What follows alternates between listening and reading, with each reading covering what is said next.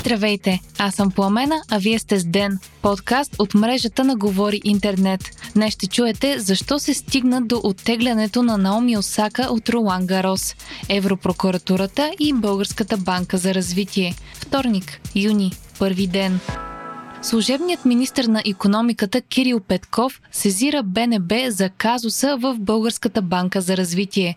По-конкретно причината е отказът на управителния съвет на Българската банка за развитие да предостави на одитния комитет кредитните досиета. Петков е цитирал управата на банката, която е уведомила одитния комитет, че информацията за кредитният одит е готова, но няма да им бъде дадена. Според министър Петков, това е нарушение на текст от закона за независим одит. Кирил Петков изрази надеждата си, че БНБ ще реагира мигновено и още днес одитния комитет, назначен от него, ще получи достъп до информацията. Днес Българската банка за развитие публикува на официалният си вебсайт новина, че банката е предоставила исканата информация на одитния комитет, както и че ще спазва предложените промени в устава. Припомняме, че министър Петков предложи кредитите, отпускани от банката, да не надвишават сумата от 5 милиона лева, като в съобщението на сайта на Българската банка за развитие се казва, че това ограничение не се прилага при финансиране на кредитни институции.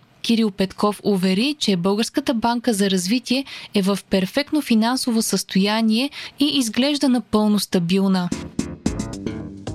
Отстраненият заместник-председател на ДАНС Недялко Недялков съобщи, че служебният вътрешен министр Бойко Рашков е с отнет достъп до класифицирана информация, тъй като е разгласявал такава. Недялков е казал също, че достъпът до класифицирана информация е отнет по време, когато Бойко Рашков не е заемал длъжност, изискваща да има такъв достъп. Също така, че на среща с служебният премиер Стефан Янев му е поискана цялата информация за разкритата руска шпионска група у нас.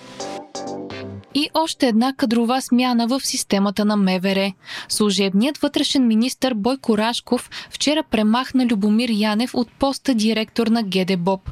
На негово място бе назначен Калин Стоянов. Миналия месец бяха сменени и административният секретар на МВР, директора на ведомственият инспекторат, директорите на СДВР и областната дирекция на МВР в София.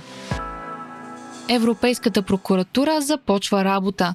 Начало на новият орган е известната с успеха си в Румъния Лаура Кювеши, която ръководеше агенцията срещу корупцията в страната. Новата Европейска прокуратура бе създадена през 2017 година, а целта й е да преследва престъпления срещу бюджета на Европейският съюз, финансови измами и измами засягащи интереси на ЕС, ДДС измами в случаите, когато надхвърлят 10 10 милиона евро. Ще разследва сигнали за активна и пасивна корупция, незаконни действия и престъпления срещу бюджета на Европейският съюз. Тя е независим от Европейската комисия над национален орган и е със седалище в Люксембург. България бе една от държавите членки, които изпратиха свои магистрати, които да станат част от Европрокуратурата. Част от тях обаче бяха отхвърлени и получихме критики от екипа на Кювеши за номинираните кандидати. Накрая четирима от магистратите ни бяха одобрени, а шестима бяха отхвърлени.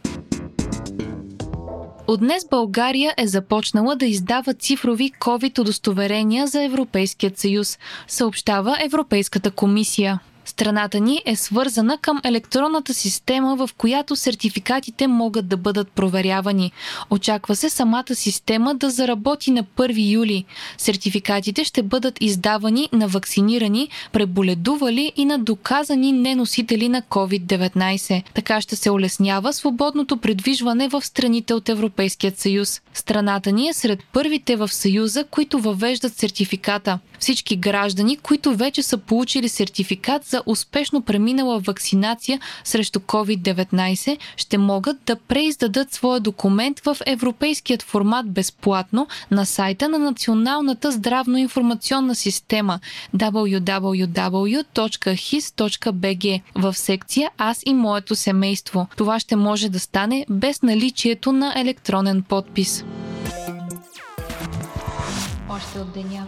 Топ новина в последните дни в света на спорта, а и не само, е Наоми Осака. Тенисистката предизвика общественото внимание след като преди няколко дни обяви бойкот на медиите и заяви, че няма да се явява на пресконференции по време на Ролан Гарос. Японката сподели, че страда от депресия и тревожност и че срещите с журналисти след мачове могат да доведат до проблеми с психиката при състезателите. След публикацията на Осака, бордът на турнирите от големия шлем обяви, че ако младата тенисистка продължи бойкота на пресконференциите след мачовете си, тя може да бъде изхвърлена от състезанието. Така се стигна до решението на Осака да се оттегли сама от Ролан Гарос.